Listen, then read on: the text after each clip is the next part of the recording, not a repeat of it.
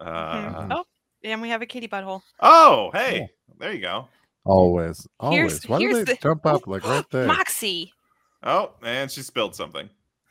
Anyway, Isn't it basically iRobot? so uh no. Mm.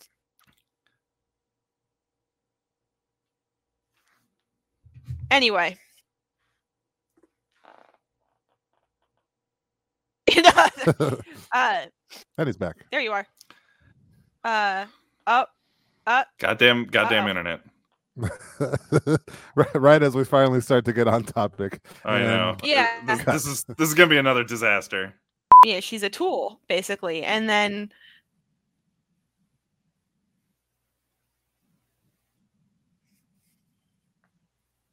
What? will it keep recording when you drop, baby? uh, so the recording's fine on my end. Do you have Leo right now? Yeah. Jesus Christ. What a disaster. Uh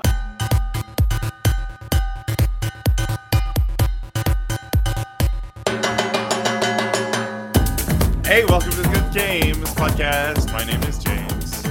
I'm Leo. Justin. And I'm the android sent by Cyberlife. Oh, again. It's it's almost as though we've heard this joke before. I'm having deja vu. This is this is this is the second It's time we've loop. tried to record this episode. I'm having all sorts of technical difficulties. Jesus Christ. Uh, But this time we can learn from our mistakes and have a different ending.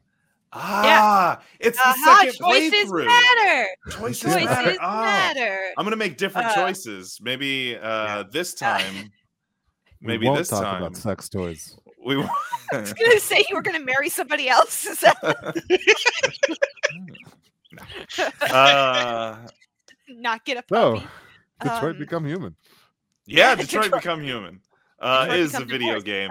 Uh, Um, so yeah, uh, uh, this time I'm gonna make a different choice. In in a previous timeline, Jess gave a summary. I'm gonna give a quick summary, and then Jess can fill in the details of what the fuck this video game is. It is the latest, at time of recording, the latest entry uh, from developer Quantic Dream in their long running game of this type. I don't know what I'm talking about. I mean, it's I'm- I'm- kind of hard to sum it up because so it's let me. I'll talk it- a little it- bit about Quantic Dream. A little so bit of Quantic everything. Dream is not necessarily a pioneer, but they kind of uh, they really brought the choices matter type of game, that story driven, uh, kind of playable cutscene type of game. They really brought Yeah. that to the forefront of Mhm. uh, popular.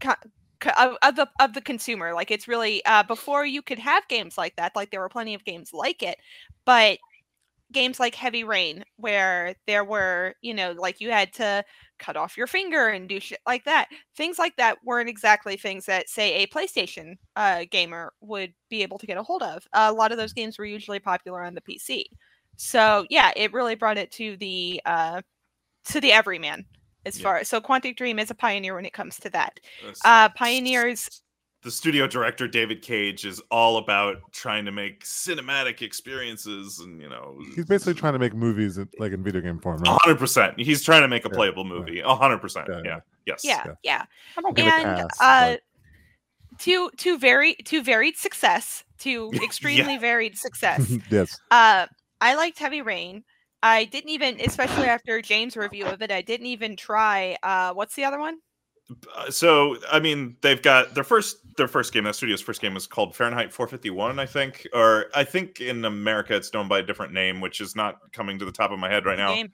Uh, or no that's a book uh, uh, oh, Fahrenheit Uh, something. I don't know.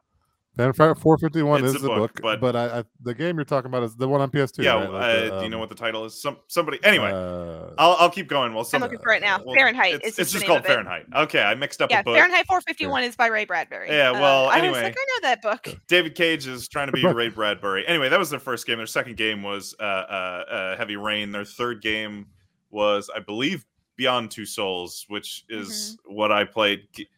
God, it's it was rough. Beyond Two Souls is a rough, game. rough play. And then Detroit, I believe, is their fourth game, unless I'm leaving something out. Um, let's take a Sounds look about right. uh, let's just anyway, uh, check our sources so we don't make anybody mad Sure, you guys Uh, can fact check me while I keep spewing nonsense. So, Detroit is uh, it, a game about androids, and it kind of bounces between this perspective of three different characters. There's um, Marcus, who is kind of this like android revolutionary who's like trying to free all the androids. And then there's Kara, who uh, is an android. And then there's Connor. Connor, I don't He's know a very to- good boy. Connor Uh, is uh, he's an android also, uh, but he is um, he's uh, a a Blade Runner android. He's K from the movie Blade Runner 2049. He is an android intended to hunt other androids, uh, Mhm. but specifically uh, was deviants, right? Uh, Deviant Yes. ones. Yes. Yes, uh, Which is who- kind of what the Blade Runners were doing anyway, right? Like yeah, they were looking pretty much for exactly. Yeah, the- yeah. Yeah. Yeah. So you got you got it right. Like Connor is a very dweeby Blade Runner. Like he's he's definitely he's he's if Data and K had a baby. Like that's exactly what he is. Like just you know, there are mo- moments where someone will tell him a joke and he's just like, "What?" So Ah, yes. yeah, exactly, exactly. I'll show you where to take where to put that. Where will I put it? What? Um. So yeah. Uh. Now that you've given kind of the summary, I'll give a little more depth. yeah, yeah. So Flesh me out here. so now Marcus, uh, who is, I would say the. pr- What did you say, Leo? No, It's it, gross. I yeah, Oh. it sounded very sexual as it left my mouth, and it, it did not intend to sound that way. That always happens when you guys are on. I, here. uh, We're I know. horny. We're we're we're in love. Tell. We're in love. So anyway, uh, anyway, enough about love. Let's talk about Detroit. Um, so through the game, you're presented with uh, three separate protagonists. Um, Marcus is um, between Marcus and Connor. They're kind of considered like the main android protagonists. Like they're they're the focuses. Where Kara's just kind of like, and Kara's here. Uh, even though Kara was like the, the star of the demo for the, Yeah. like, the initial visual demo. Yeah, Yeah. I know Um, they they took a tech demo that they displayed at I don't know Game Awards or one of those thing E3, who knows, Mhm. and tried to flesh Very that out. impressive technology. Yeah, Right, it's an impressive. It was an impressive tech demo, uh, but they they Yeah. made that tech demo into a character who was Kara, and then Yeah. just built a more interesting game with other characters, and she happens to still Yeah. be in it. Anytime there was a scene with Kara, and I've watched Jess play through this game twice. Anytime there was a scene with Kara, she was never doing anything. It, it always felt like the other two characters were doing way more interesting things. I, I I remember that that's one of my biggest issues with the game was like in general I like these I like the games from this these developers a lot like Heavy Rain and um, Fahrenheit but this one um and I I didn't play I don't I think I played through Beyond Two Souls. It didn't really leave a lasting impression but this one left a specifically Oh. lasting impression in how mundane all of the activities were that I, especially Kara did. It's like you had to spend and like you're just trying to like open a trash can or something and you're just doing this little like joystick rotating thing and i'm like and uh, you accidentally goof it up and then she's just trying and to then she puts it back. trash And you do it again. You Yeah, exit, and like, then she puts it back again, and you're like, there's, ah. there's an excessive amount of that kind of stuff which i prefer like that kind of stuff to be more like in action sequences and stuff and then like i'd rather just watch the rest of it but I guess, Exactly. you know, No, the- the so- each of them are supposed to kind of you know show a different facet of you know like it's called become human and they're each you know kind of showing something a little different about the human condition and kind of you know like i feel like connor's whole thing is that you're supposed to be able to view this from not necessarily an objective point of view but from the- point of view of someone who doesn't really belong in either category. He's not a revolutionary and he's not human like he- he's not he's not an android looking to you know have a life and he's not not not in the beginning anyway so he's kind of on the outside of both sides looking in. Um and connor you really get a, a point to kind of drive the story in different ways. Marcus you get a point to kind of drive the story different ways. Kara can die. That's it. Okay. like no she Yeah. can just die. Uh no like that's exactly what can happen. Like you can kill her off and all Yeah. of the characters are you can kill off early but I think Kara, I remember enjoying killing Kara like different ways. That was like part of what I Uh, about the game was yeah. I need to. There needs to be a supercut of how many times I accidentally killed Connor in my Uh, most recent uh, playthrough. Jess- Uh, Yeah. Jess Jess's most recent playthrough of Detroit Become Human was on her stream at Werewolf Jesse, Uh, J If that's E not S it, S it's Jesse E. Genesis. It's Jesse Genesis. Just kidding. Now it's Jesse Genesis. J E S S It's E. been Jesse Genesis since the last Listen, true, the last listen. podcast. I'm. I think I'm we talked terrible. about that. I'm terrible at this. Anyway, anyway, uh, on on her stream, uh, she killed the character Connor about 18 different ways, and Yeah, every yeah. time you kill him, I guess a new Connor comes back or something, and Yeah. then she just Mm. Hilariously kept accidentally killing him over and over again.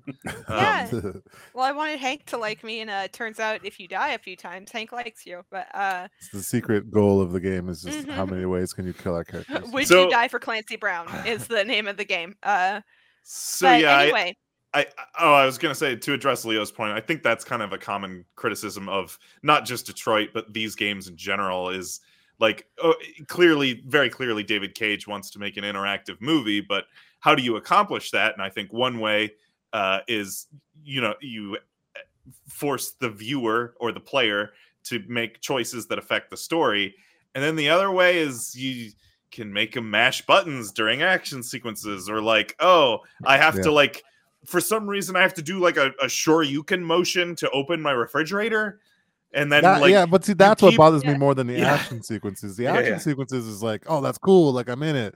But yeah, like, like the mundane tasks, I'm like, why? and then you inevitably like fuck up the can motion like five times in a row so Right. character's just opening and closing the refrigerator door which is like the most immersion breaking thing uh, ever. exactly. I mean, Yeah. if you're actually a robot though, and you have to process something and you You're process it processing- incorrectly, crashing you're gonna just like so that's actually what's happening every time the player fucks up like the robot's just having That's a supposed to be the- yeah yeah. You're becoming the deviant. Yes, that is but it. uh, the point I was getting to though with Kara is that you know with with uh with Marcus, you know, him dying has a significant impact on the game. With Connor, it has a significant impact on the game.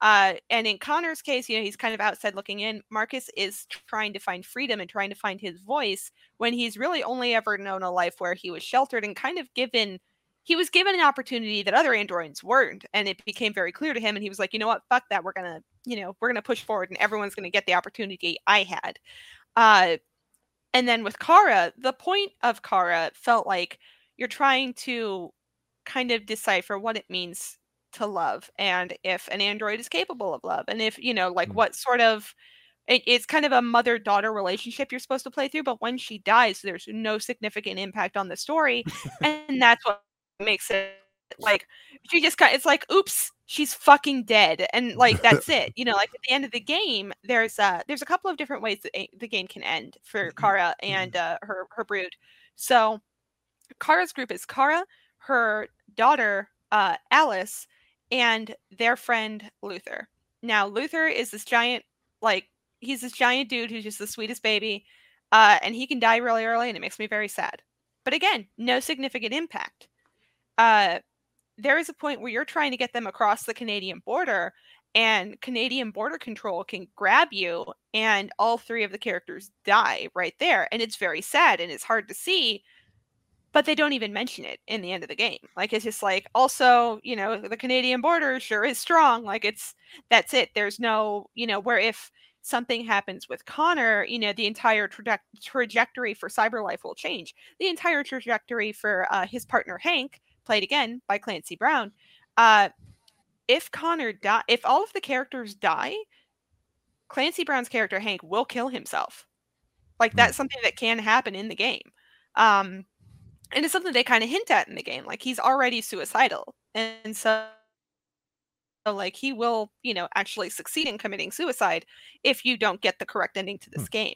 Uh, if Marcus doesn't succeed, you know, these uh, androids living in this like refugee camp Jericho, which is just like this abandoned ship, will die. So there's a huge sweeping impact if these other two characters die, but fucking nothing. Like i- if Kara and Alice die, it's like, well, you don't have to Another that day in. Detroit. Yeah, yeah. Like you don't Well, have to take but the trash anymore. Like that, that was kind of like a different um issue I had with the game. It's that like it those like really divergent uh endings to me seemed like there was really only like one obvious narrative that made you feel like it was complete. I guess I don't know. I felt like a lot of it ended up in parts yeah, like like everyone dies and suddenly this guy kills himself or whatever and like this is an ending, but it didn't feel like it felt like more like you lose Yeah. there's only one correct way to play There is an intended path. right an intended narrative i didn't like that so much for a game that was had such a divergent paths of choice and stuff like i would i would have loved to see more like endings that felt complete even though it was sort of an alternate ending you know given your choices Well, uh, I will argue uh, both for and against that because there are like there's an ending that I have chosen to get every time. Like there's the, the quote unquote best ending, you know, where Marcus succeeds and uh, Connor becomes deviant and stuff. But there are chances for you to do things like Connor becoming a deviant and then losing control and assassinating Marcus. Mhm. So like that's an ending that can happen. Uh, if you That go through each of the flow charts, uh, if you go through each of the flow charts in Detroit, it's actually very interesting because when it, it does present you at the end of a chapter, hey, these are the choices you could have made. But it doesn't Right. show you what those choices always it doesn't always show you what those choices are. Mhm. And there are sometimes where these flow charts get very complicated. I'm like, what what would have happened if I'd done that? And it does tend to play into like I I get what you're saying where it's kind of it's it's almost like a it's not quite as egregious as the Mass Effect 3 ending, but it's you know there are kind of funnels where you can end up uh Right. and uh, and things outside of major character death don't necessarily affect that.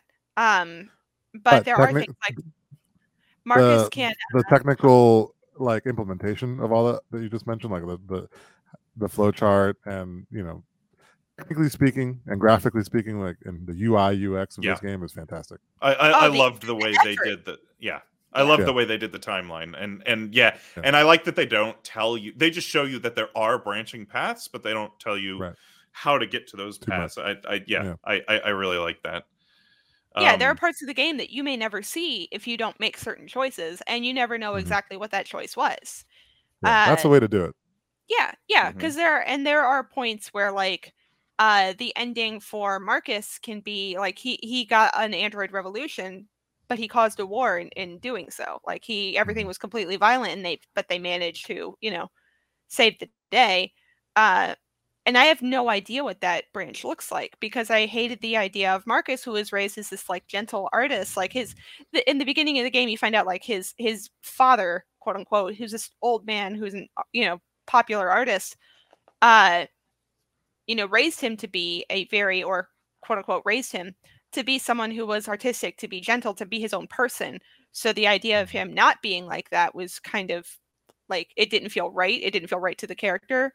But you have that option. You can be like, hey, well, Marcus decided to just go full fucking Terminator and you know fuck some shit up. So, and same with Connor. Like you can go from him being K, who's like, oh, maybe I'm the android chosen one, you know, to being like, no, fuck that. I'm killing deviants. I'm only killing deviants. Fuck deviants. Fuck Kyle Busch. Just everything. Like he's Nobody, we're gonna have to explain that because that did not get recorded. So uh, Yeah. we'll, we'll have an explainer for what that uh, inside joke, I guess, is. Um, no, but yeah, fuck Kyle Busch. If you're south, if Yeah, you're southern, you know. Kyle Busch. Apparently, fuck, Kyle Busch. Uh, Fuck him. no, yeah, there's That was There- my favorite part of Detroit becoming human. when Connor looked right in the camera and said, "Fuck Kyle Busch." Uh, um, I already forgot what I was the fuck I was gonna say. Uh, yeah, um, Fuck Kyle Busch. fuck Kyle Busch, and yeah, there there is um, what the fuck were you just talking about? You just made a point, and I was gonna say Uh, something. where there's Uh, different routes. I was Uh, oh about yeah, yeah, how- yeah. There's there's definitely like an intended path. Uh, yeah. Th- there's like a good path for sure, and a lot of the like branching ones are like the wrong ones. And I think that is like that's not necessarily my, my problem with the game. I think my biggest problem with the game is like the writing, and it's not. It's like heavy-handed to the point where it's just beating you with a fucking sledgehammer. It's like it's very tropey. yeah it's like hey androids maybe maybe uh they can love like mm. and then like what makes humans human like mm. and but like it, it's the most surface level exploration of that that there's nothing spoon feeding. there's no subtlety in this it's just beating you over the head with a sledgehammer of like Right. you know uh, empathy but but it's all been done before and- too, right? Like we we kept Yeah, we mentioned Blade yeah. Runner before, and it's like Yeah. literally Blade Uh, Runner. next And then- gen. Come on. yes, Star Trek: The Next Generation. Yes, That's, Uh, that's Star Trek. just watch that. whether You'll whether It Detroit Yeah. become human. You're good. it's very tropey stuff, and he's kind of beating over the- the head with it. It is Mhm. all stuff that's like sort of already been explored before. yes, So yes. That that's part- kind of Yeah. it's it's been done before and done better. I would say. Well, that's unfortunate. I think a flaw in Choices Matter games is that they can't get too in depth with that because then you never come up from the sur- you never get up to the surface again. You never get a chance to experience the full story. If you Yeah. go too in, in depth, you run the because you know we we talk about these things like the flow charts and stuff like that. Like that's essential to this game design. And if you start making it things like, hey, uh, all your choices matter, literally all your choices. If you pick those lays, you're racist. Like it's there's yeah exactly like there you know well how did we get there? How did we get there?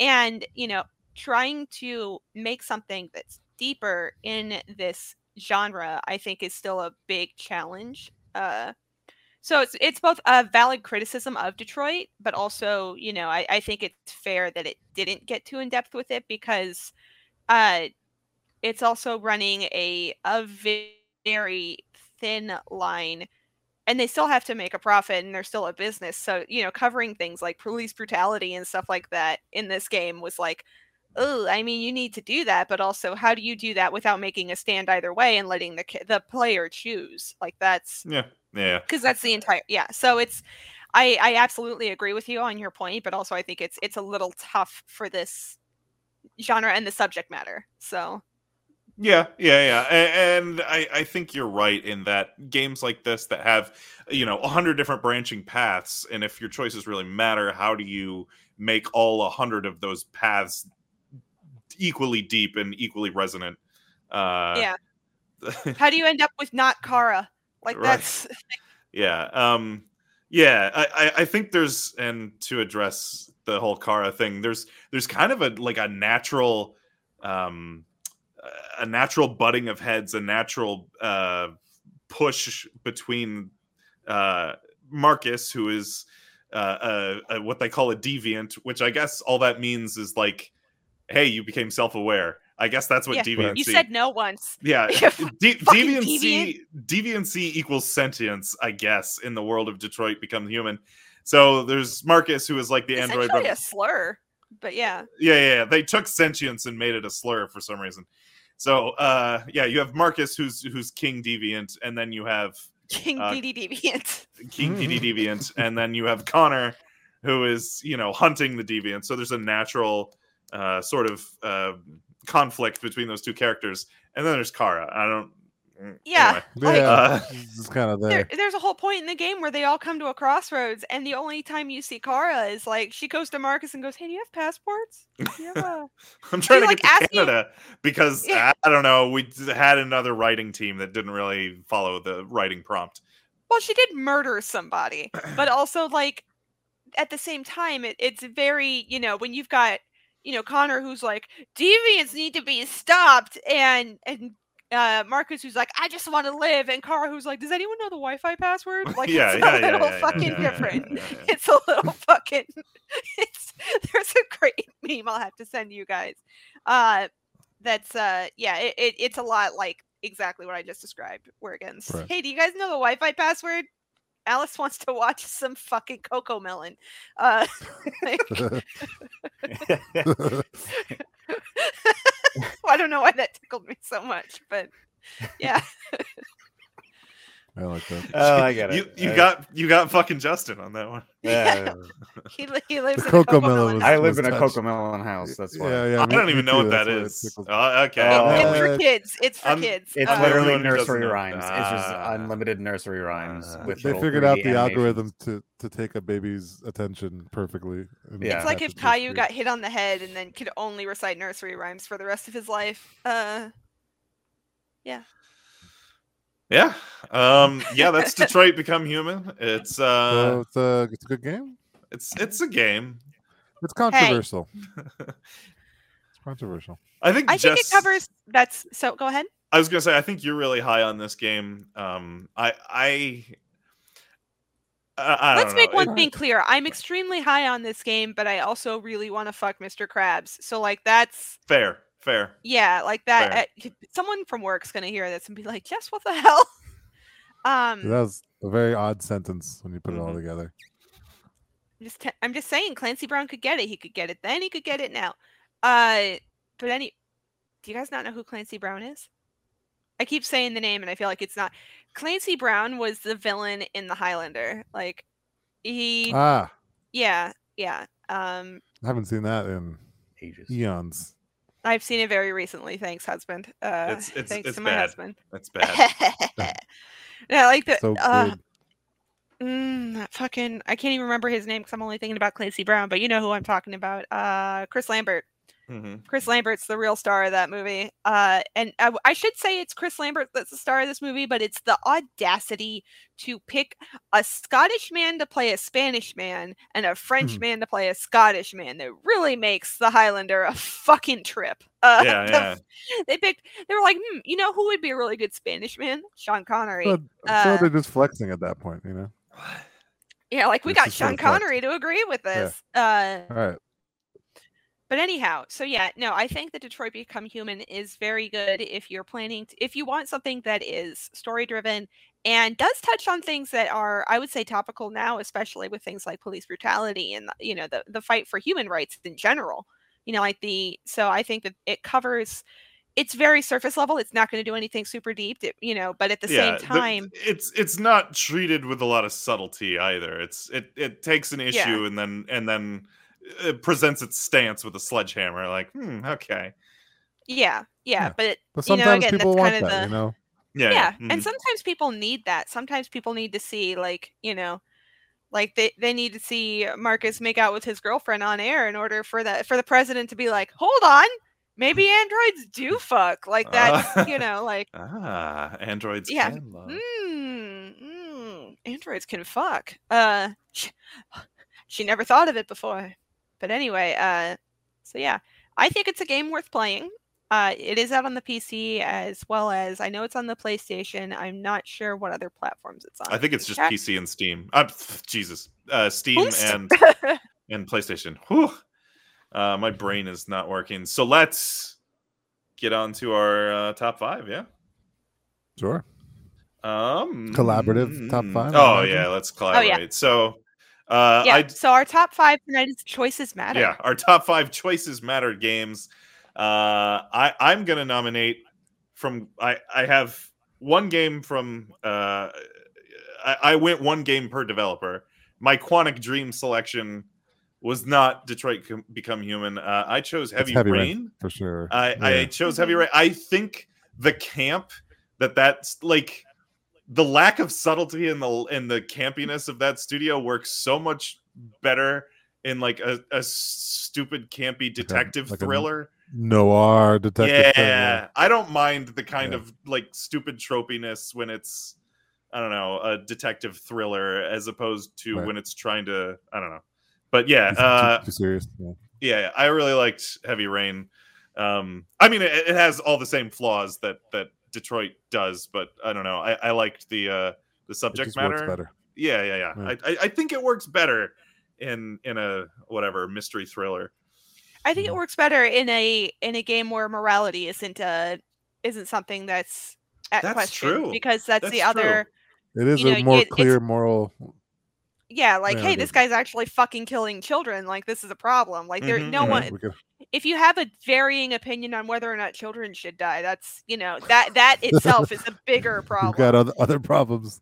Mhm. yeah you know it can't devolve into a shouting match like a thing like human rights can uh so you know i think that it was the safer bet but i also think it deserves a ton of credit because like i was saying earlier heavy rain really brought the idea of a story driven game a cinematic game really uh, into the forefront because it came out on the playstation 3 like this wasn't something recent this wasn't you know in the like i feel like the ps4 and that you know era going forward is really when like the indie darling and the art the games as art thing really took off but Mhm. in the era of the playstation 3 when we're pulling things like you know xbox Kinect and you know playstation move like let's all fucking we're trying to do what the wii's doing you know this this push this push for interactivity in games that are going to keep you up and active and you know having quote unquote fun the idea of a story driven game where you're really just kind of playing through a movie was not something that was it, games as art wasn't a big idea yet it was oh. or Oh. it wasn't an embraced idea yet so it would have been great on the Wii. oh man no Motion controls and everything. yeah yeah. Well, with that in That would be mind, that actually brings me to a, a choices matter game that I don't think anyone's going to expect. Uh, but I do want to give it uh, its credence. Is uh, Uh, Wii Silent Hill sh- Sports. Oh, Yeah, Wii Sports. Wii Sports is uh, choices matter in decision Wii Sports. To keep your friend or not? Yeah. Yeah, do you, do you want to to talk hit to your mother ever line. again? yeah, yeah, yeah. I chose the gutter ball every time. Uh, Leave me alone. so no, I was actually going to say Silent Hill Shattered Memories, which is uh, both a remake of the first Silent Hill game, but also a game where you know you do go through and you have things like quote unquote psychic evaluations where they run they run questions by you and make you think about things, and the choices you make in that do depend do make differences in the appearance of characters and the appearance of different things within the game. Uh, it's a very high level choices matter kind of situation because it was really more of a facet of a larger horror game but at the same time you know with you saying doing this on wii that was another point where they could show like hey choices matter can be it doesn't have to be just a purely cinematic game you can integrate it into other things uh, or it, it's a good example of it doesn't necessarily mean it pioneered it but it was a very good example of it i thought Yeah, that's fair. is it the best one of all time probably not but i did want to put it on on the table because you know but I james do you it. have more oh, I got I all. I got. I got my whole top five. Uh, my next game. I okay know. let's hear this shit Jess and Leo, I know you guys are gonna have this on your list. My next game was I can't remember the developer's name. Uh, Until Dawn. Um, hell Yep. yeah hell Wow. yeah Top five. I can see Who that. made being- Oh that? yeah, fucking Who Rami f- Malek. Uh, fucking made Rami that? Malek made that game. No, it's uh, okay. Uh, I can't I think like how my of it. husband has to tell me to settle down, and Fucking I like how he was quiet the entire time. I was like, Supermassive "Hey, I want to fuck Lindsey Brown," Yeah, but I start talking Supermassive. about Rami Malek, and he's like, "Hey, hold on." No, I just couldn't remember the studio's name. Supermassive Games. Um, yeah, Making it happen for you. Jess. and I remember I remember this game this game landed right about the same time as Beyond Two Souls and I just got off of the massive disappointment of Beyond Two Souls and then I uh Jess and I and actually Justin sort of cooperatively all played this together and I was like hey this is like uh what if Quantic Dream made a good game uh Well, here's Yeah. my favorite part. Here's my favorite part. Now, I agree that this needs to be on our list, but I can we cannot talk about Until Dawn without talking about my favorite part of Until Dawn, which was not Rami Malek, but actually us playing this game on New Year's Eve. Justin, James, and I were sitting there playing this game, and James had control. He had the controller in his hand, and we're in the middle of a point where he's not supposed to move at all, right? Yeah, Like, so doing he's the supposed like to hold the it's doing like don't move, don't move with a Don't little move. bar on the bottom. And all of a James sudden, totally the moves. Eh. fucking line drops, and we look over, and James is completely asleep. James And apparently just passed dr- out like a toddler with the And controller in then- his hand. I got sleepy and the little gyroscope on the PlayStation controller went crazy because my arm dropped the controller. And then my favorite part of it wasn't even that that was that wasn't even my favorite part. My favorite part was this Wendigo comes out of fucking nowhere and it's trying to eat us. And Justin and I are panic grabbing for the PlayStation controller. And James, still asleep, I will use the Steam controller for effect, is going. Mm, mm," like not letting us have the fucking controller so we can save the game. We're Two characters screaming. died. I Two get characters died, and we're going, God, come on. I get sleepy. Amazing. Um, so Until Dawn is basically like a, a horror slasher film, but again, it's one of those interactive games, and your choices determine whether or not certain characters live or die. Uh, and again, I think this is a great uh, genre, a great setting for this type of game. It just the camp works really well. Uh, Yeah, Yep. horror works really well for this a lot. And the other thing I loved about Until Dawn is you could kill all of the characters and still get an ending. You know, like you, all of the Hmm. characters could die. mhm. Um, part of it. yeah, exactly. And you know, it's another one where you know there's uh, hundreds of branches, and it's you know like you could play this game for hours, and it'd take you a long time to get through all of them. Uh, the mocap was also very good. Like it wasn't amazing, but you know, Mhm. all things considered, very good. So I, I love that game. yeah. Yeah, yeah, that was good. That was good. Uh, that is not Mhm. normally my type of game, and I really enjoyed Until Dawn.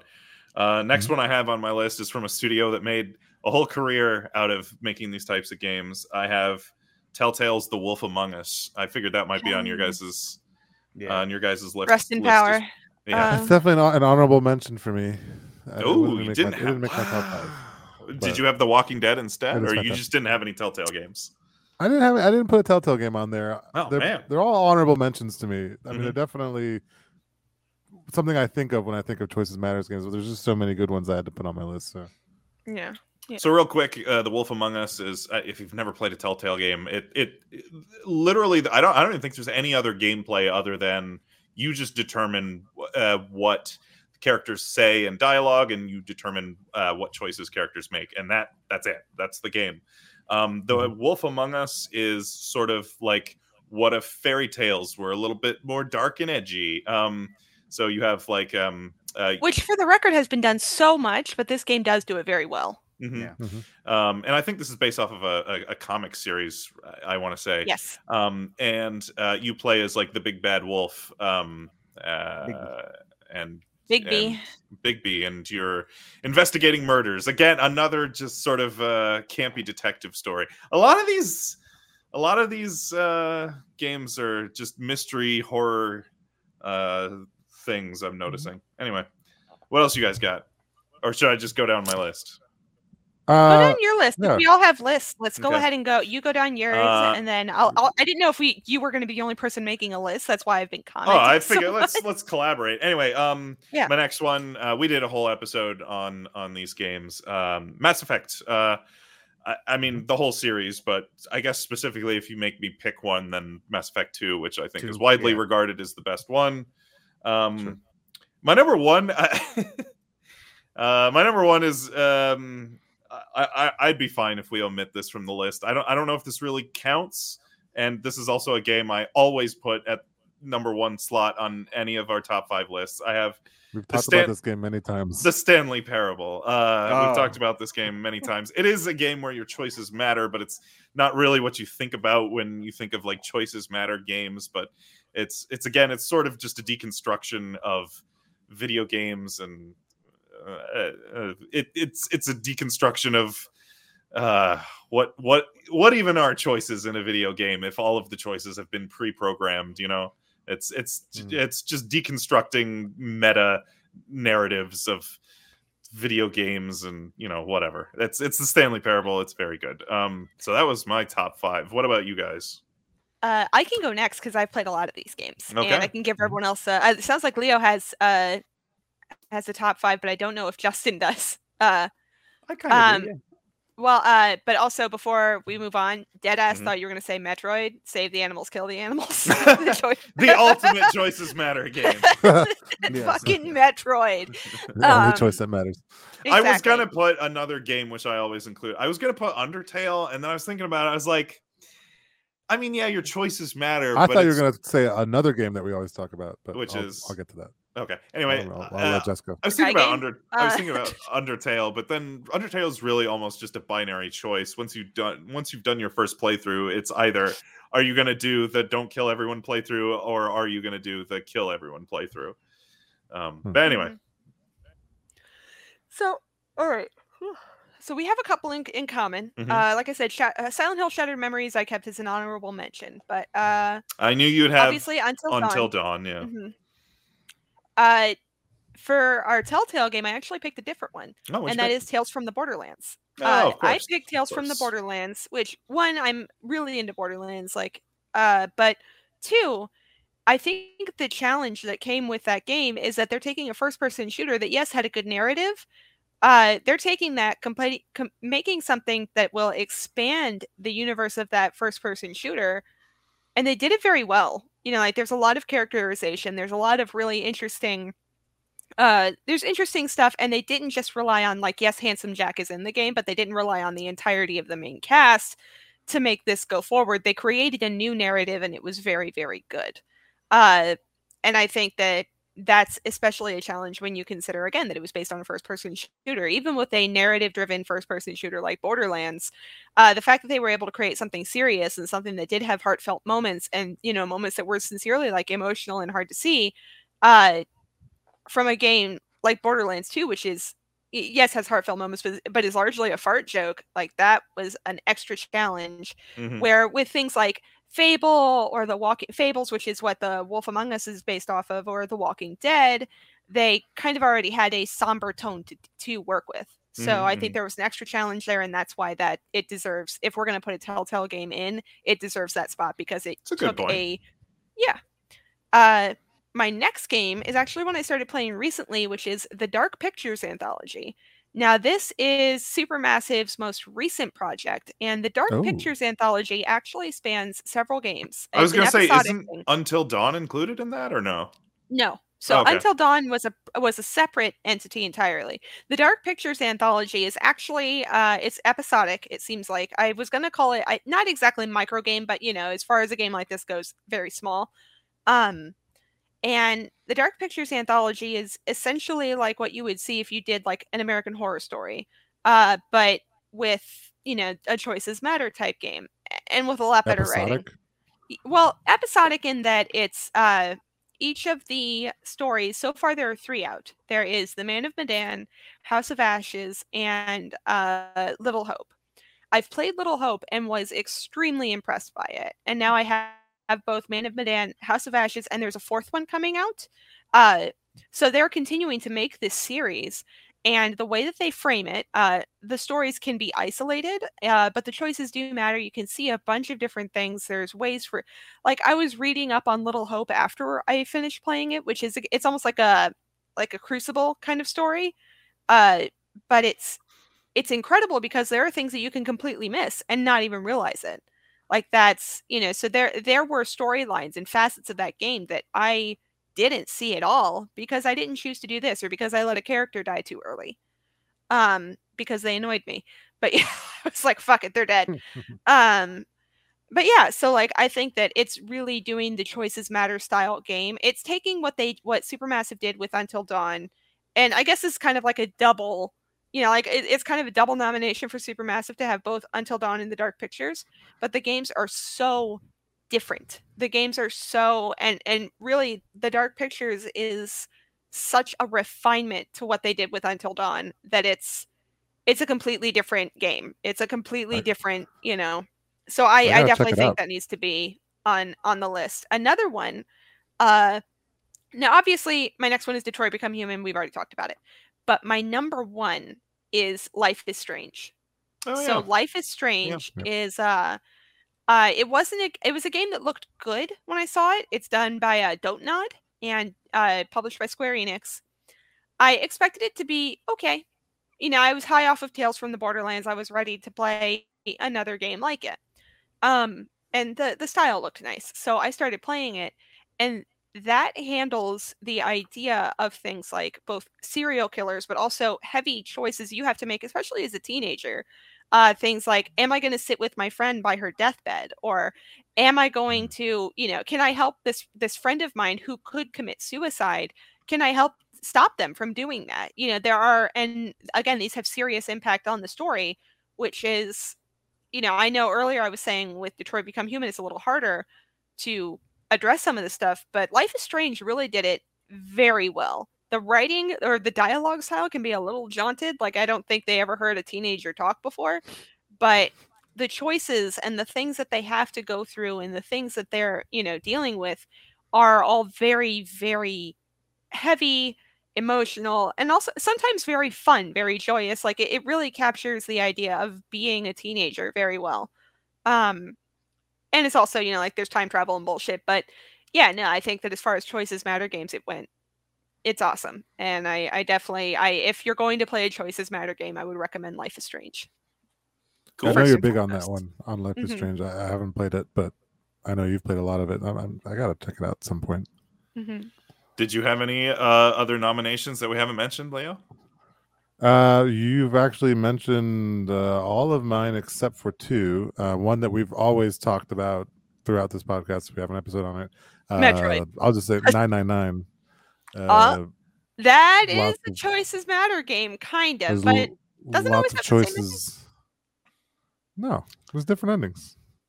There, there are different die. endings. Yeah. Th- th- th- there is definitely a true ending, but there are different endings. Yeah, if you're, if yeah, uh-huh. Mhm. that's true. I, I Yeah. kind of, I kind of forget about that game, and it, and it it also has the same timeline thing that um That Detroit does, yeah. that Detroit does. Yeah, Mhm. yeah, I- Yeah. I- that's fine. Uh, yeah, Yeah, I don't know. I, I that was number one on my list, just because that's probably the That's- choices yeah. game I, I played the most Mhm. reruns of. Um, and then I have Dragon Age Origins, and that's really just more of a personal pick. There's probably it's kind of just a generic choices matter Mhm. fantasy themed world. I mean, it's just like dragons and knights and shit that gets me. So I think Justin's yeah. saying that choices matter right now very All right. much. Yeah, yeah. Does Does Ethan have any uh choices matter favorites? Uh, Coco Melon. Coco Melon Yeah, is his favorite right. choices matter. There's some Ethan, if you have to choose between Dinosaurs. Coco Melon Ethan, if you and Shark Dog, shark, what the hell's Shark Dog? oh, it's on Netflix. I don't know. What the I hell can talk the instrument. Coco Melon, Shark Dog, or Blue's Clues. Or talk. Come here. I'm hearing Coco. He told me to Hey. tell them. so uh yeah should we try to come up with a top five Well, let's Well, let Justin like I get said- his in. Justin hasn't Okay. had his. You've do- you've talked three of mine in, so I'm happy if we get Heavy Rain, Mass Effect, Until Dawn in there. yeah yeah Yeah. yeah, I, I come on i think those have to be in right Yeah, I mean uh, that, that has to be on everyone's list. i think Can I just three- say that I'm? Can I just say I'm disappointed that Just did not put in Shadow the Hedgehog? How dare you? How dare you. How dare you? Is that really Uh, like a That's a that's a Yeah, choice no, game. there's a cho- it's a choices matter game. Yeah. i didn't Uh, know that yeah, yeah. Ugh. Uh, you have to choose whether or not Shadow fucking murders people. Uh, Oh. Is he good guy? Is he? Is he bad guy? doesn't give a Is he shit? good guy? Is he a Or- good guy or is, is he? Is he Is good guy? guy? Um, yeah, no. So there's a running joke among our friends uh, that I think needs to be explained. that i, I don't Uh, think is a That I want to fuck. Shadow the Hedgehog. I don't want to fuck Shadow the Hedgehog. the more you deny it Oh my I Yeah. didn't learn this, so I'm just gonna spread the rumor even more.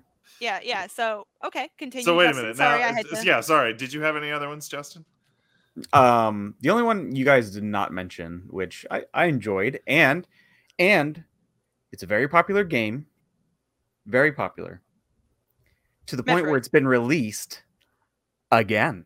oh Skyrim.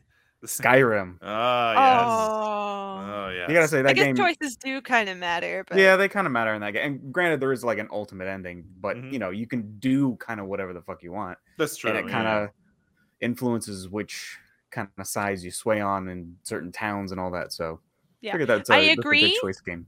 I definitely agree. But I also think that that kind of blurs the line between sandbox game and choices matter games. Yeah.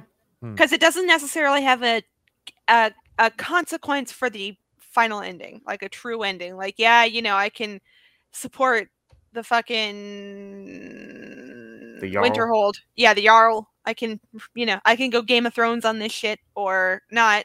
Uh, the Stormcloaks or the, you know, either way. Uh, so yeah, I agree and disagree, but let's go. Uh, okay, so we know Until Dawn and Mass Effect are. and heavy have rain so right far. did we all Heavy consensus Rain agree has- on I Yeah, have to. Yeah, those are definitely. so I have to give. Uh, I I have to say nine on the Mass Effect, uh, only because they didn't. uh, Because of how fucking terrible it was handled in Mass Effect Three, you have to punish it for that. Like you can't i guess uh because like the game now now mass effect does have its amazing things like you know the the importing of save data to you know decide whether or not these characters lived or died or good or bad you know that kind of thing uh, is very very that is choices matter but i think in uh, you can't we can't make it a top five when you consider. Oh, but I that's that's you- my yeah. So my problem with the Mass Effect 3, if we're going to talk about Mass Effect 3, even though we already did in a previous episode, my problem with my problem with the third game because like the very common criticism uh, which i think is a valid criticism is that oh it doesn't matter what your choices are you always get the same cutscene. What color? Pick your color. Uh but like you're ignoring like every other decision that you've ever made in that game. My problem with the third game like because there's so many so many other times where your choices literally do impact the story and you know in, in an impactful way in a way that does actually change the thing uh, change what happens. Uh, my problem with the third game was just more about tone. The tone of that game is just really uh, weird. I don't know why Mm, that yeah. game decided because like the first like i i think that mass effect 1 is star trek the next generation mass effect 2 is like star trek deep space nine and mass effect 3 is like full metal jacket like it's just like what Mm. why is this like a war movie now what uh anyway Yeah, it, it turned into more of like an action, like action, action packed, like Mass Yeah. Effect thing. I don't know like, a- why yeah. we yeah we just we just really wanted to make a shooty shooty war movie. I don't know. It was very strange. The tone, the yeah. Anyway, uh, uh, so anyway, um, uh, so those three have to be on there, right? We, I, I'm I'm over. I've the- been outvoted on this one, right. so I'll I let you guys you've it. I think you've been outvoted. I think I Um, think Mass Effect has to be on there just as a whole. Like, yeah, yeah, yeah, yeah. We need to come up with two more games. All right, well, if we're putting Mass Effect on there, then I definitely want Tales from the Borderlands to be on there too. That's fine. I think we need a Telltale Games rep Yeah. since they did make a career out of making just these types of games. Yeah, that's fair. and- Yeah. The Um, saddest part is they oversaturated their own market. yeah, yeah, yeah, yeah. There's so They many killed of these. themselves. yeah, They yeah, really they did. drowned Very true. themselves. It was Yeah. There's there's so like, many of those games. Every every time they kept announcing a Telltale, I was like, guys, Yeah. slow down. Yeah. there we're was doing like Batman. Great. We're also doing Minecraft. Why?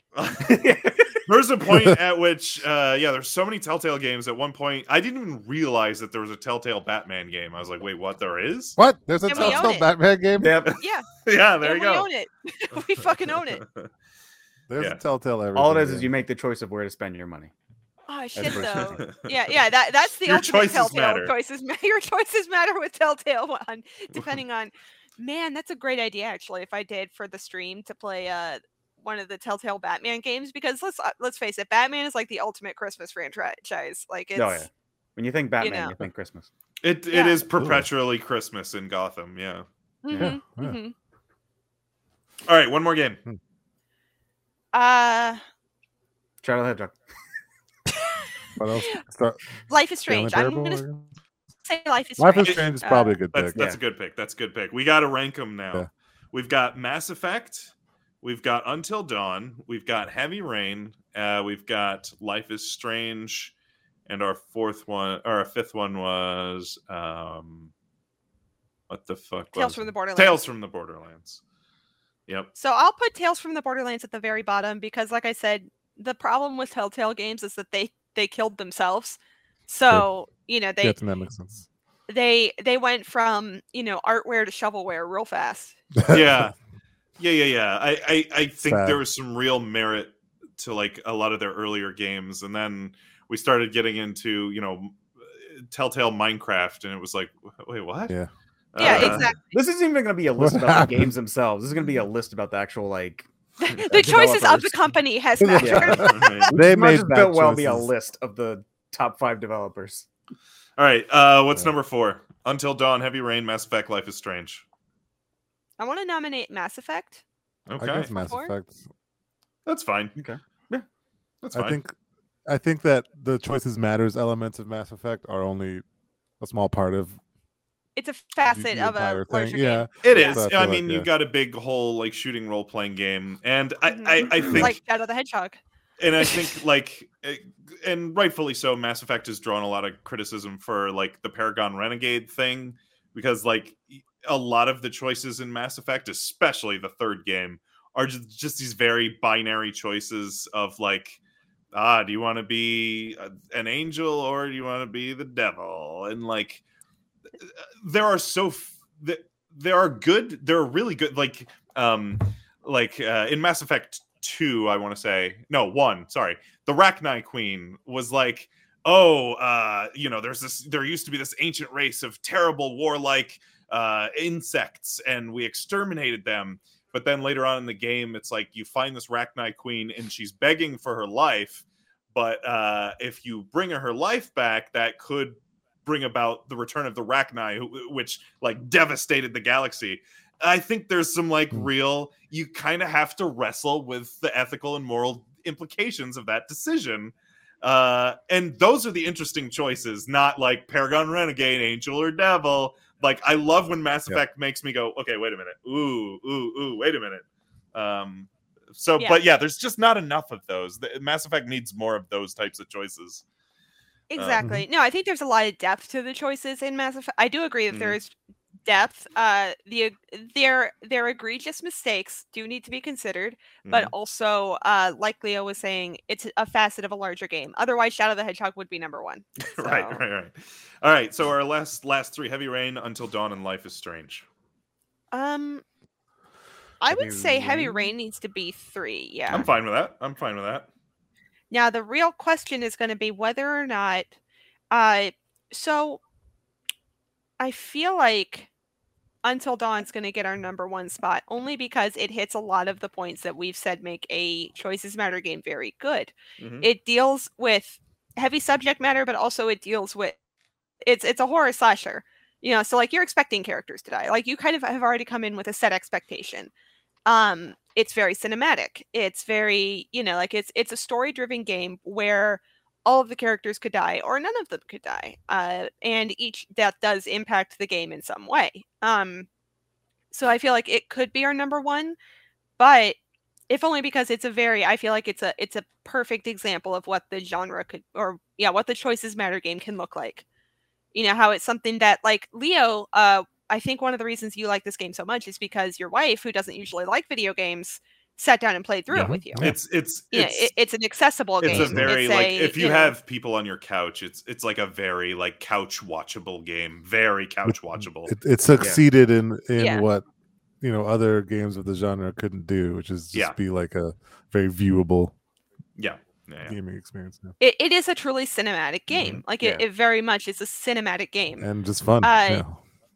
However, the problem or the the other the merit for Life is Strange is that it does everything that Until Dawn don't.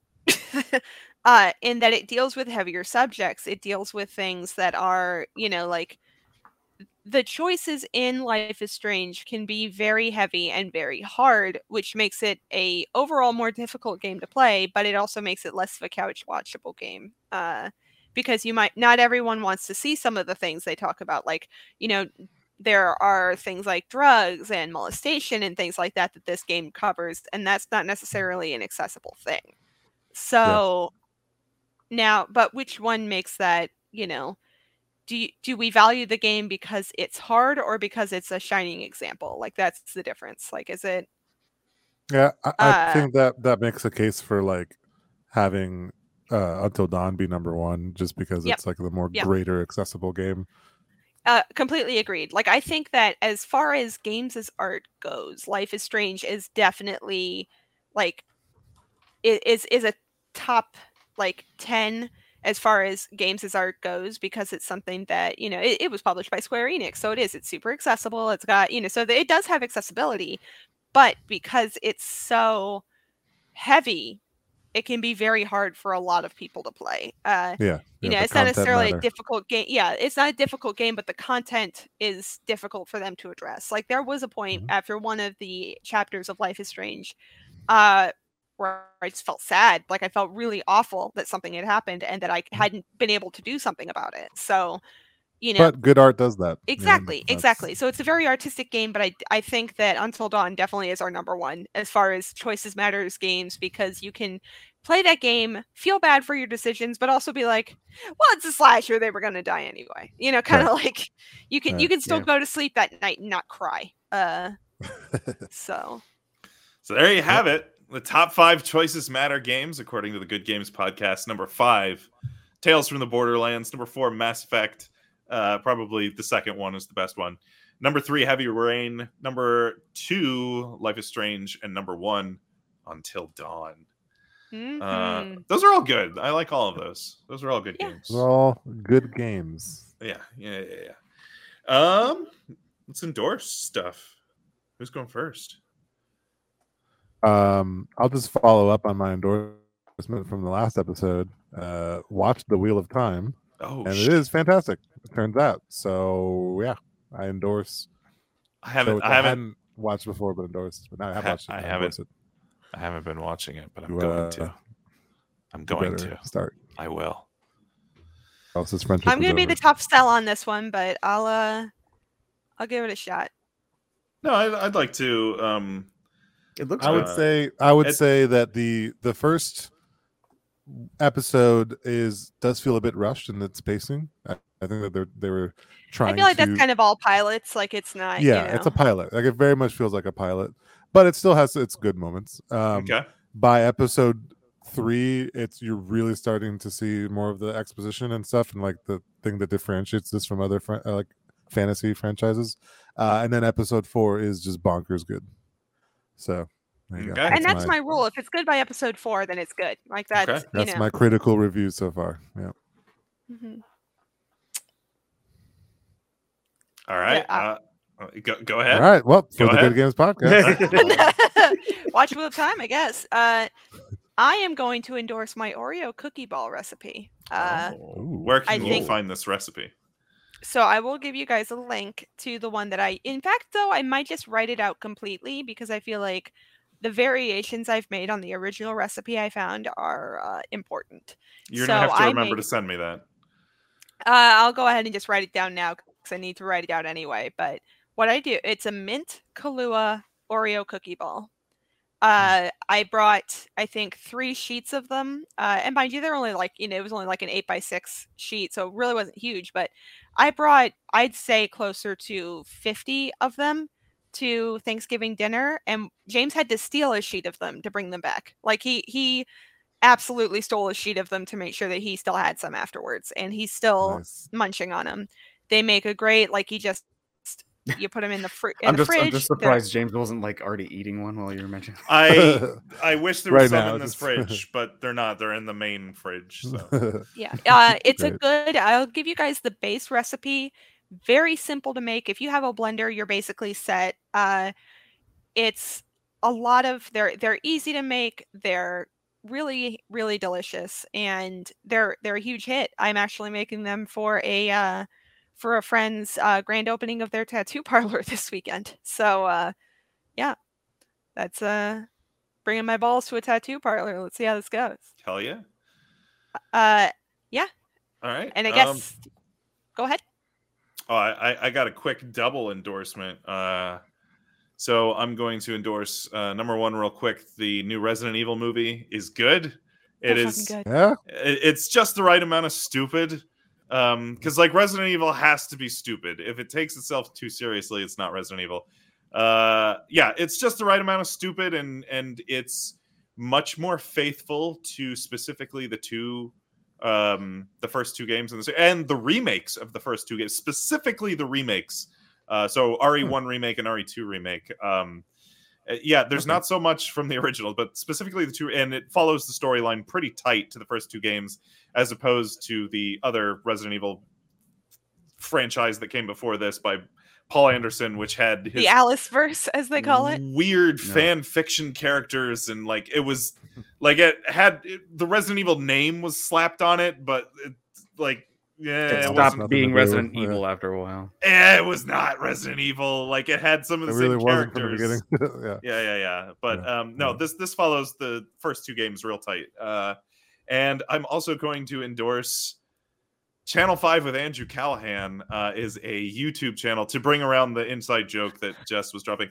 it is a youtube channel by um this guy who's just like he's an independent journalist um i think he used to work for vice but now i think he's completely independent um and his whole shtick is uh, he just goes around to different big uh, events, conventions, gatherings, concerts, whatever.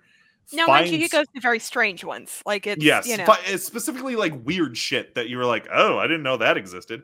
Um, just goes to like weird shit, finds weird people, and just points his camera at weird people, and that's it. that's that's the entire YouTube channel. Is just well, uh, that's not the entire. He does some like legit journalism. Um, but uh, yeah, a a lot of his more popular awesome. stuff. His more popular stuff is like uh, the one Jess was referencing was he went to Talladega, which is if you follow NASCAR, which I don't, is like a big uh, NAS big NASCAR event, and there's just a lot of really horny rednecks that that he found, and he's just he just Show points his cam. butthole. Yeah, so they just keep yelling.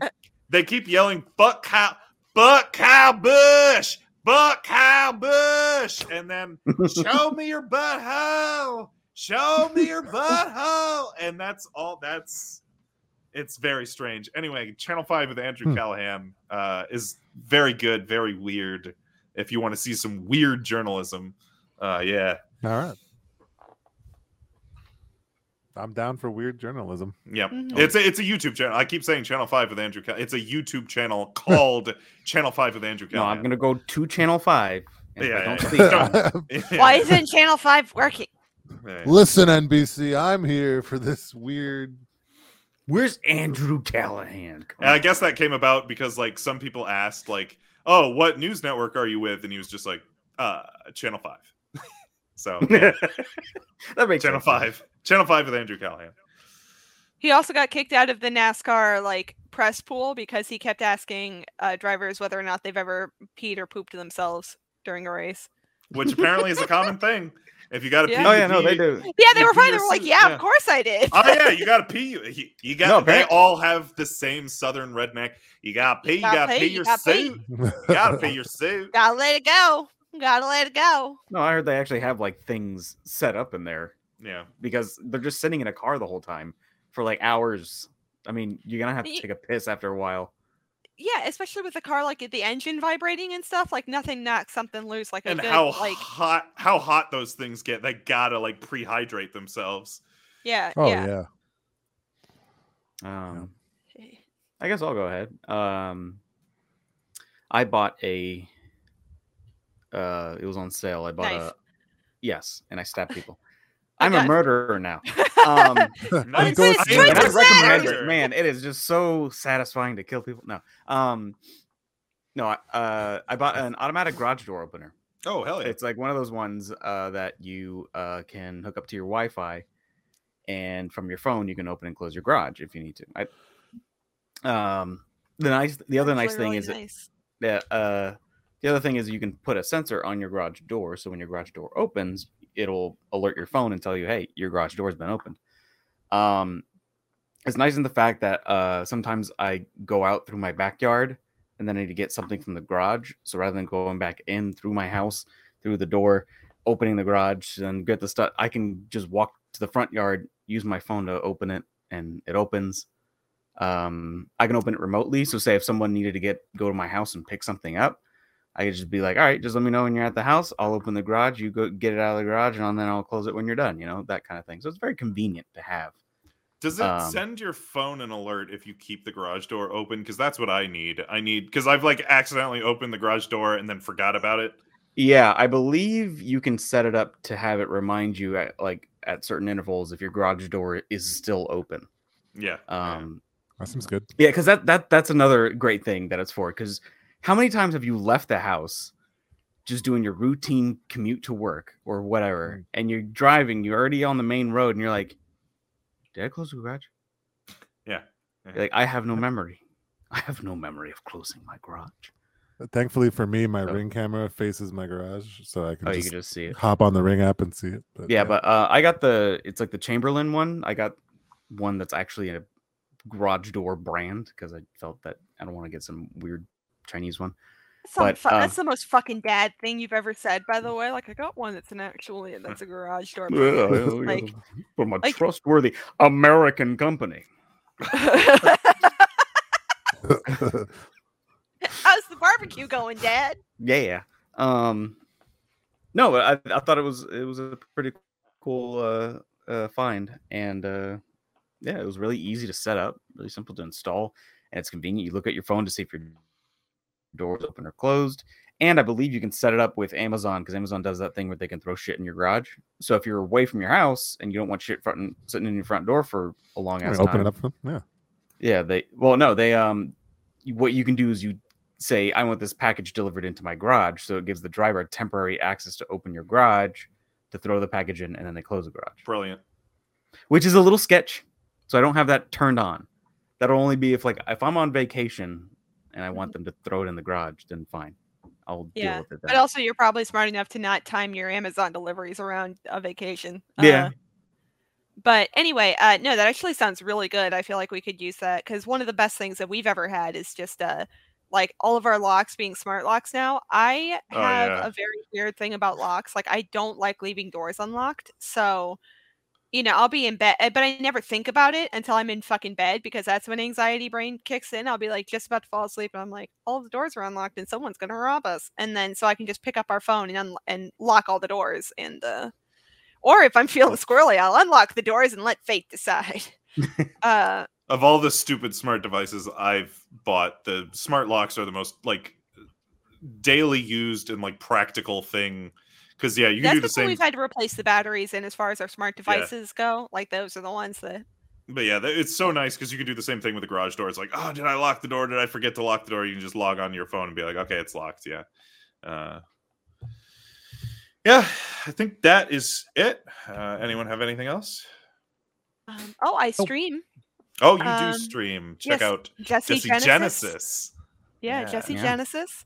J E uh, S S E Genesis. Check out that Yep. I do what Nintendo don't. You Uh, do what Nintendo don't.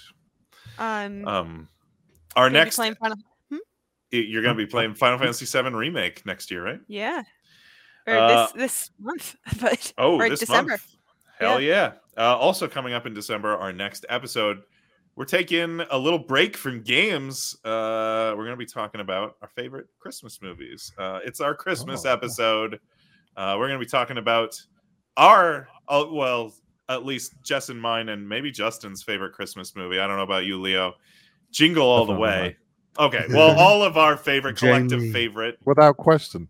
Put that I mean, cookie may, down. may, maybe Die Hard is a contender, but Uh, fuck off. Uh, Mm. J- Jingle All the Way is Well, we're, Yeah. we're gonna have to come up with our top five Christmas movies, and we're gonna have to decide once and for all if Die Hard is a Christmas movie and whether or not it makes Oh, the top five. Oh, this was where it will be absolutely. definitive, people. Yep, yep, th- yep. this is gonna be uh, it's gonna be a shouting match. Uh, I feel like yeah. Good. I'm glad we got two different people on either sides of the Die Hard is a Christmas movie and Die Hard is not a Christmas movie because I frankly just don't care. Um, Yeah, yeah.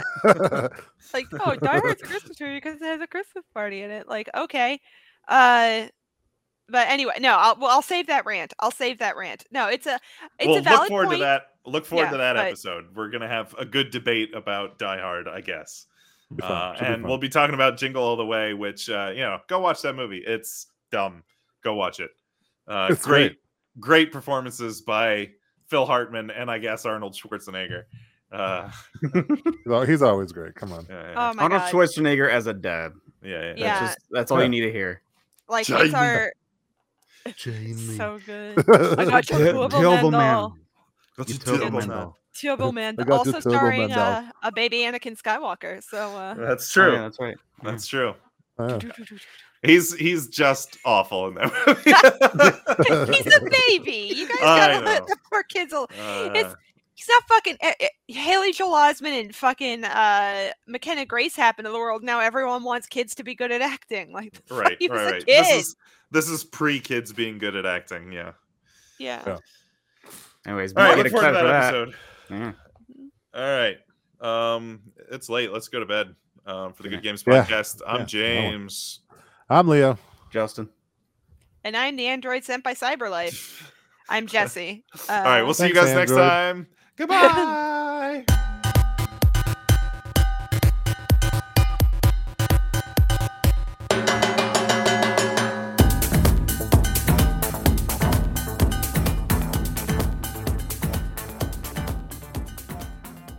Bye. Choices matter. No. Oh, and there goes No. Jess. All right. All right. She Yeah, does that every time. gone. she she did that last time, right? Yeah. How you been, Leah? Uh, good. Good. Uh, yesterday was the our worst trip to Florida ever. Oh, I didn't even know you were here. last week. I didn't even know you Uh, were yeah, here. we- we went down for Thanksgiving. Um, oh yeah. uh, and um, on the way down there, first we decided to leave a day later because well, we didn't plan too well, and we had to do, do a lot of prep and packing. So we decided let's delay by a day. Then we leave on Sunday, and our tradition is to stop and get Chick Fil A breakfast every time we head out, out to Florida for a long drive. Got to do No. Chick Fil A on Sunday, so Oh yeah, yeah. strike number one. Yep. Then Horrible. we Trip decided to take off at like two in the morning, and of course it's like you know a tough drive, mostly because we weren't like we're not gonna we weren't gonna break up the trip like we did the last couple times we went down and like stay the night somewhere with Isaiah. So we're just gonna do the whole trip. So we thought it'd be better if he was sleeping for the first part of it. But then he woke up and was really hungry, so we stopped and got him a muffin at Panera Bread.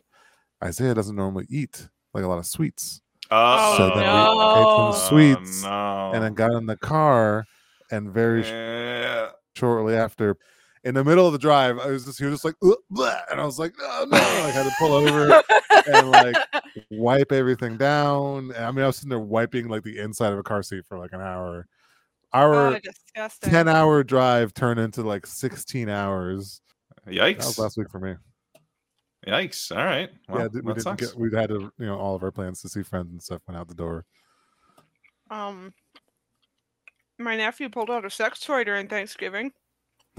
well that just sounds like a good time Mhm. Um, wait hold on what kind of sex toy well, let me explain.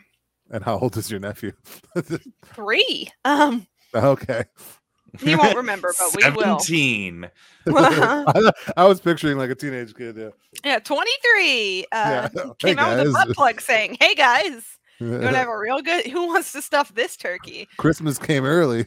Uh, so did I. But um, anyway, so this is going to be another 18 plus. Yeah, uh, yeah. This is an episode adults only podcast. that's assumed when Jess is on the. yeah, Yeah, I'm, I'm already gonna Troy have become to. nasty. Uh, already gonna have to do some interesting editing here. what because of Moxie? Well, yeah, Uh, yeah. Mhm. Yeah, just cut it at Moxie's butthole. right. Yeah, Moxie's butthole. So, uh, anyway, after seeing Moxie's butthole, um, my uh, my sister in law and I were off talking, and you know, like we were kind of just off in another room talking, and our nephew kept running in there, going like, "Ah," and it looked like he had like a computer mouse in his hand. So we just we were like, Mm. whatever, you know, he's three, let him live his life. Right. Um, he wasn't hurting anybody. So he keeps running in and out, running in and out, and then he finally stops. He starts opening and closing it Mm. and we're like "M- mice don't do that so let's uh let's see what you got so we look at it and it's a sex toy that sucks on your mhm, Mm. and we're both mortified because there are Mm. only two women that live in this house Mm. and neither of them are a good option uh Well, when it's your family, none of them are a good option. Uh, Yeah, Yeah. yeah. yeah you know but Hey. like It's a perfectly natural thing. Well yeah but you know like if we had like a teenager living in the house it'd be different but when the choices are my mother and an autistic child it's like Why is it better if it's a teenager? What? Well, no. Again, if Teens it's like doing crazy things, I guess. no, like yeah. I'm not saying like a random teenager. Like if we had a younger sibling, it'd just be kind of like, "Hi, I'm gonna, I'm never gonna let this go." But you know, like it's not as mortifying as us saying, "Hey, uh, nephew, where'd you find this?" and him going, "Grandma's room."